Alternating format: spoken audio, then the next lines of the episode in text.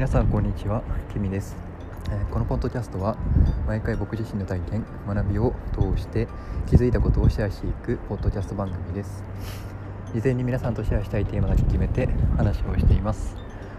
今日のシェアしたいテーマは、えーポッドキャストを100回やって感じたこと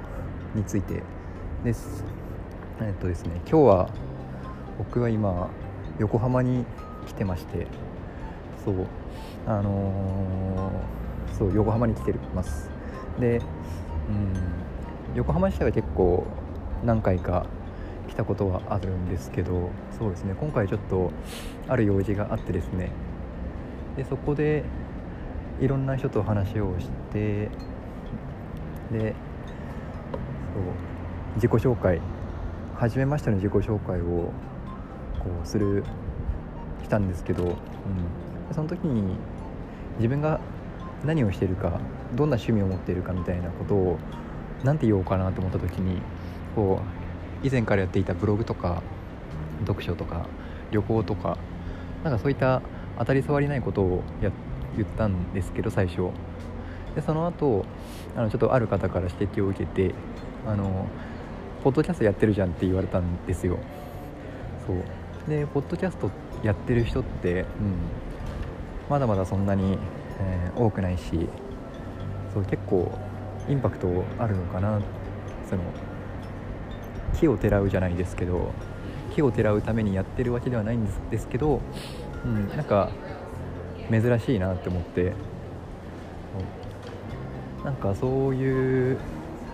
珍しい趣味みたいなものが1個か2個あると結構話がしやすいなって思ったんですよね。そう。なんかだからちょっとこのポッドキャストですね。あの、まあ、それでも100回続いているので、うん、続けるっていうことはやっぱり意味があるなっていうふうにそう改めて思いました、うん、でちょっと今日歩きながらなので 声がちっちゃくなってるかもしれないですけど、うん、なんかポッドキャポッドキャスト100回やってあなんかちょっと、うん、まだ目に見えた効果とかなんか得するとか損するとかそういうのはあんまりない、うん、なくはないのかもしれないですけどそそこまで大きな効果みたいなのは実感はないんですけどあでもその人から言われて僕自身がこう気づいたっていうこともあって、うん、その音声メディアとか今 YouTube とかもポッドキャストとかも少しずつプレイヤーが増えてきているみたいなのでそうなんかこう続けることって